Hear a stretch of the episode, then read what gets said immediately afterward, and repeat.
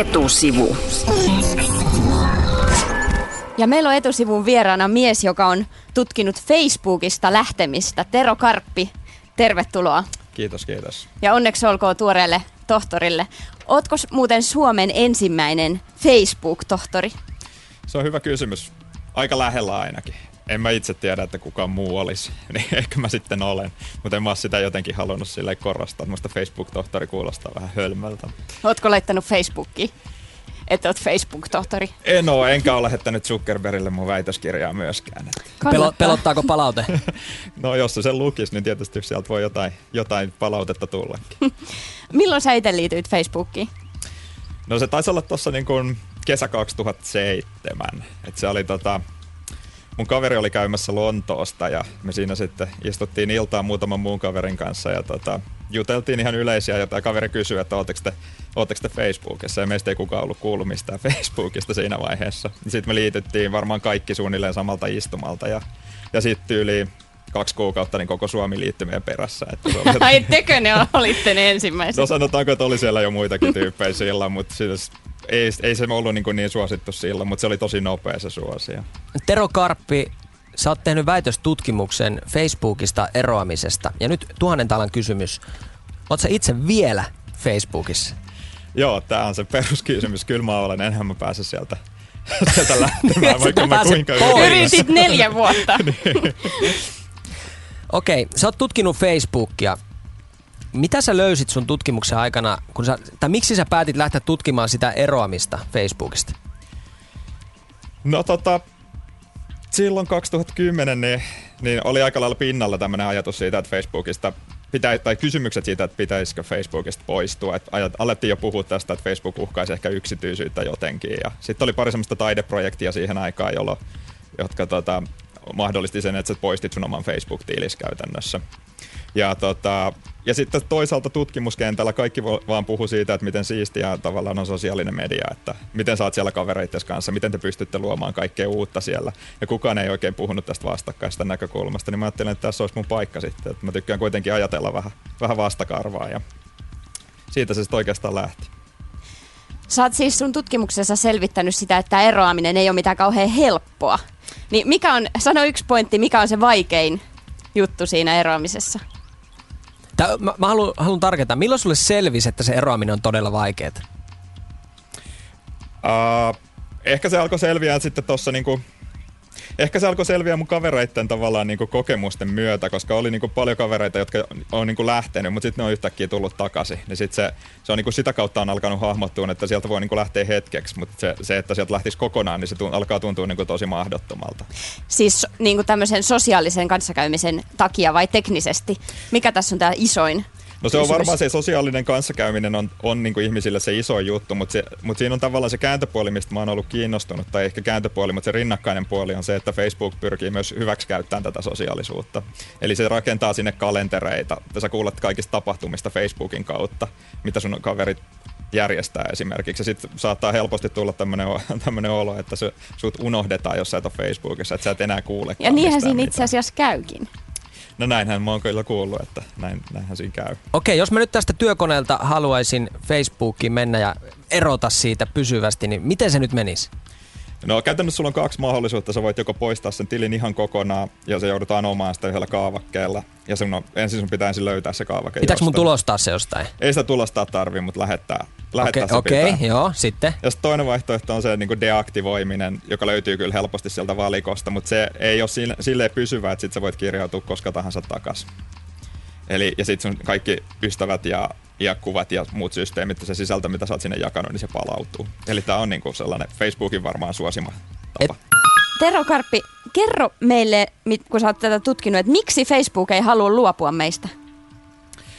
No Facebookille tietysti käyttäjät on, on niin kuin monestakin syystä tärkeitä, mutta varmaan se on niin kuin se koko systeemi perustuu tietenkin käyttäjille. Että et kyllä ne käyttäjät on ne, jotka tuottaa Facebookille sekä sen sisällön että sen datan. Se käyttäjät tuo sinne uusia ystäviä, uusia ihmisiä. Että kyllä se niin näiden käyttäjien ympärillä pyörii, käyttäjien tavallaan rakentaman sisällön, mutta myös sen tiedon, mitä käyttäjät luovuttaa, mitä sitten Facebook voi käyttää vaikka markkinoinnissa tai myymällä sitä johonkin kolmannesille osapuolille käytännössä. Millä kaikilla tavoilla Facebook pyrkii estämään meidän sieltä lähtemisen? No Facebook käyttää hyväksi meidän sosiaalisia suhteita. Se, se esimerkiksi, jos sä haluat deaktivoida sun uh, Facebook-tilin, niin sä valitset sieltä, että deaktivoidaan ja sitten yhtäkkiä sä näet uh, sun ystävies kuvia ja näissä, näiden kuvien yläpuolella lukee, että nämä ystävät kaipaa sua, jos sä lähdet. Mutta hei, jos mun kuva esimerkiksi on siellä, kun sanotaan, että joku mun kavereihin kuuluva henkilö haluaa erota Facebookista. Siihen tulee hänen ystäväpiirinsä tai hänen kavereidensa kuvia, jotka on siis hänen Facebook-kavereita. Niin kysyykö kukaan multa, että onko mä todella, kaipaanko mä todella sitä ihmistä, joka on sieltä eroamassa? Ei varmaan kysy.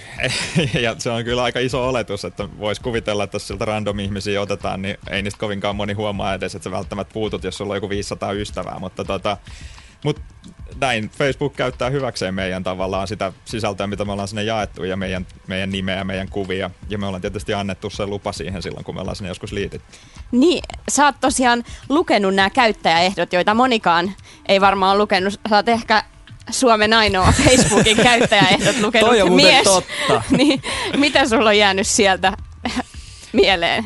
No, ja mo- paljonko, montako sivua niitä oli, niitä käyttäjäehtoja? Nyt en itse asiassa sitä, sitä muista, mm. mutta varmaan sieltä on ehkä jäänyt se mieleen, että, että varmaan niitä kannattaisi lukea. Ei, ei, niin kuin sekä, sekä tavallisten käyttäjien voisi olla ihan hyvä lukea niitä, eikä vaan klikata, että hyväksy, mutta sitten ehkä myös tutkimusmielessä niin näitä voisi näitä voisi enemmänkin lukea ja tutkia, että mihin kaikkeen me oikeasti sitoudutaan, kun me käytetään No mihin kaikkeen me sitoudutaan?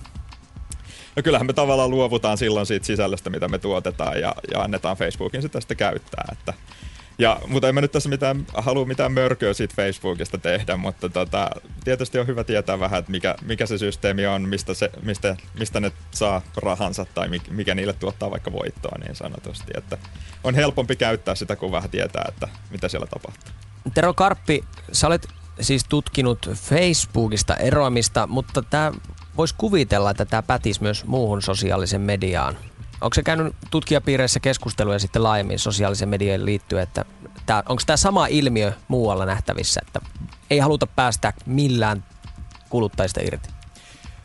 No kyllä musta tuntuu, että Facebook on tässä niinku se kaikkein keskeisin esimerkki. Että kyllä niiden niin ne systeemit on kaikkein parhaiten ehkä rakennettu tähän. Ja kyllä, kyllä mun mielestä Facebook on, niin kuin, on myös nokkelin tässä, että, että muiden palvelujen lopettaminen on ehkä helpompaa kuin, kuin mitä Facebookin. Mutta se on osittain tästä, että, se, että Facebook, sun ystäväpiiri on Facebookissa, sieltä on, siinä on niin kuin paljon isompi kynnys ehkä lähteä sieltä kuin se, että jos sä oot sosiaalisessa verkostossa jotenkin niin kuin random ihmisten kanssa niin kuin joissain muissa palveluissa voi olla vaikka jossakin Instagramissa, missä välttämättä sä vaan seurailet ihmisten jakamia kuvia tai niin poispäin. Sun tutkimuksessa selvisi myös se, että Facebook koukuttaa meitä muuttamalla al- ali- alituisesti sitä kä- äh, tota, käyttäjäalustaa ja kaikkia tapoja, miten sitä Facebookia käytetään. Joo. Miten tämä, niin ootko huomannut tämän myös empiirisesti vai miten sä tulit tähän tulokseen? Joo, siis mä olin kiinnostunut tästä timeline-uudistuksesta siinä 2011 kieppeillä ja, ja mua kiinnosti erityisesti tässä se, miten esimerkiksi Facebookin sä voit kytkeä sun Spotifyn ja Netflixin. Ja sitten se, että miten se Facebook tavallaan, jos sä katot, äh, kuuntelet jotain musiikkia Spotifysta, niin yhtäkkiä se näkyy sun Facebookissa ja sun kaverit voi siitä niinku klikata. Eli, ja, ja mun ajatus tässä oikeastaan oli se, että Facebook tuottaa tämmöisen niin kuin jatkuvan uutisvirran tai uutissisällön, joka kaappaa sun huomioon. Ja, ja se, se on niin kuin se ensimmäinen paikka, mistä kuulet uudesta musiikista, se ensimmäinen paikka, mistä kuulet vaikka uutisista. Ja sitten se, on, niin kuin, se on niin keskeinen siinä tavallaan sun arkipäivässä, että se on se paikka, mistä saat tiedon ensimmäisenä. Että siihen Facebook mun mielestä pyrkii. Että se on se ensisijainen media tavallaan, mikä kautta kaikki muu suodattuu läpi. Mm. Niin. Mitä kaikkea se itse asiassa merkitsee, jos sieltä lähtee? No sit sä et varmaan ainakaan tiedä, että mitä sun ystävät jakaa netissä. Et vaikka ne olisi niitä kissakuvia, niin joku saattaa niitäkin jäädä kaipaamaan. Että, että tota, kyllä se, niinku, se on tavallaan sitten henkilökohtaista jo, jossain määrin se, että sä, sä sitä sä varmaan jäät kaipaamaan. Sä jäät kaipaamaan sitä niin niiden ystävien sinne jakamaa sisältöä ja sitä tietoa, mitä sun ystävät puuhailee niin kuin päivittäin. Koska ethän sä ennen Facebookia käytännössä tiennyt, että mitä sun sun lukioaikainen kaveri söi aamiaiseksi tänään. Mutta Facebookin kautta sä voit. Facebook teki sen tiedon tärkeäksi. M- mitä mieltä saat siitä väittämästä, että Facebookista lähteminen on sama asia kuin sosiaalinen itsemurha? No se on mun mielestä hyvin kiinnostava väite ja ei se varmaan ihan niin kuin täysin, täysin pidä paikkaansa, mutta sitten se, siis tästäkin on kaikenlaisia tutkimuksia ollut. Ja tota, sitten jotkut on sanonut sitä, että se vaatii, että sulla on tosi hyvät ystäväverkot, että sä asut esimerkiksi tosi isossa kaupungissa, missä sä oikeasti näet niitä ihmisiä päivittäin, niin silloin niin Facebookista lähteminen on ehkä pienempi juttu. Mutta sitten, että jos, jos niin etäisyydet on suuria, sulla on ystäviä ympäri maailmaa, niin Facebook voi olla tavallaan melkein painoa niin järkevä keino pysyä yhteydessä. Niin. niin, jos puhutaan suuremmasta kuvasta, tulevaisuudessa ollaan yhä enemmän tietoverkoissa koko ajan kiinni. Että tuleeko tällainen yleistyy, että kun me johonkin liitytään, ei lueta käyttäjäsopimuksia, luvataan, joo joo, agree, hyväksyn, klikataan vaan äkkiä, että päästään eteenpäin. Yhtäkkiä me ollaankin niin kuin jossain loukussa ja me ei päästä sieltä mitenkään pois. Tero Karppi, sä oot tutkinut tätä. Mitä mieltä sä oot? Uh, mun mielestä tässä on niin kyse tällaisesta meidän niin kuin aika kokonaisvaltaisesta tämmöistä mediakäytön ja mediakentän muutoksesta. Et se, että se media on meillä taskussa, missä me ikinä vaan niin kuin kuljetaan, niin se on niin kuin aika iso juttu mun mielestä. Ja se, sitä ei ole tässä aikaisemmin ollut.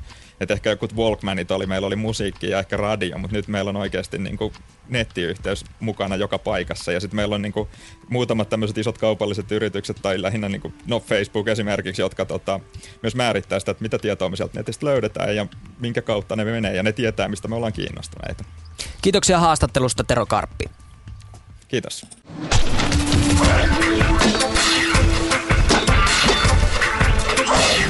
Etusivu.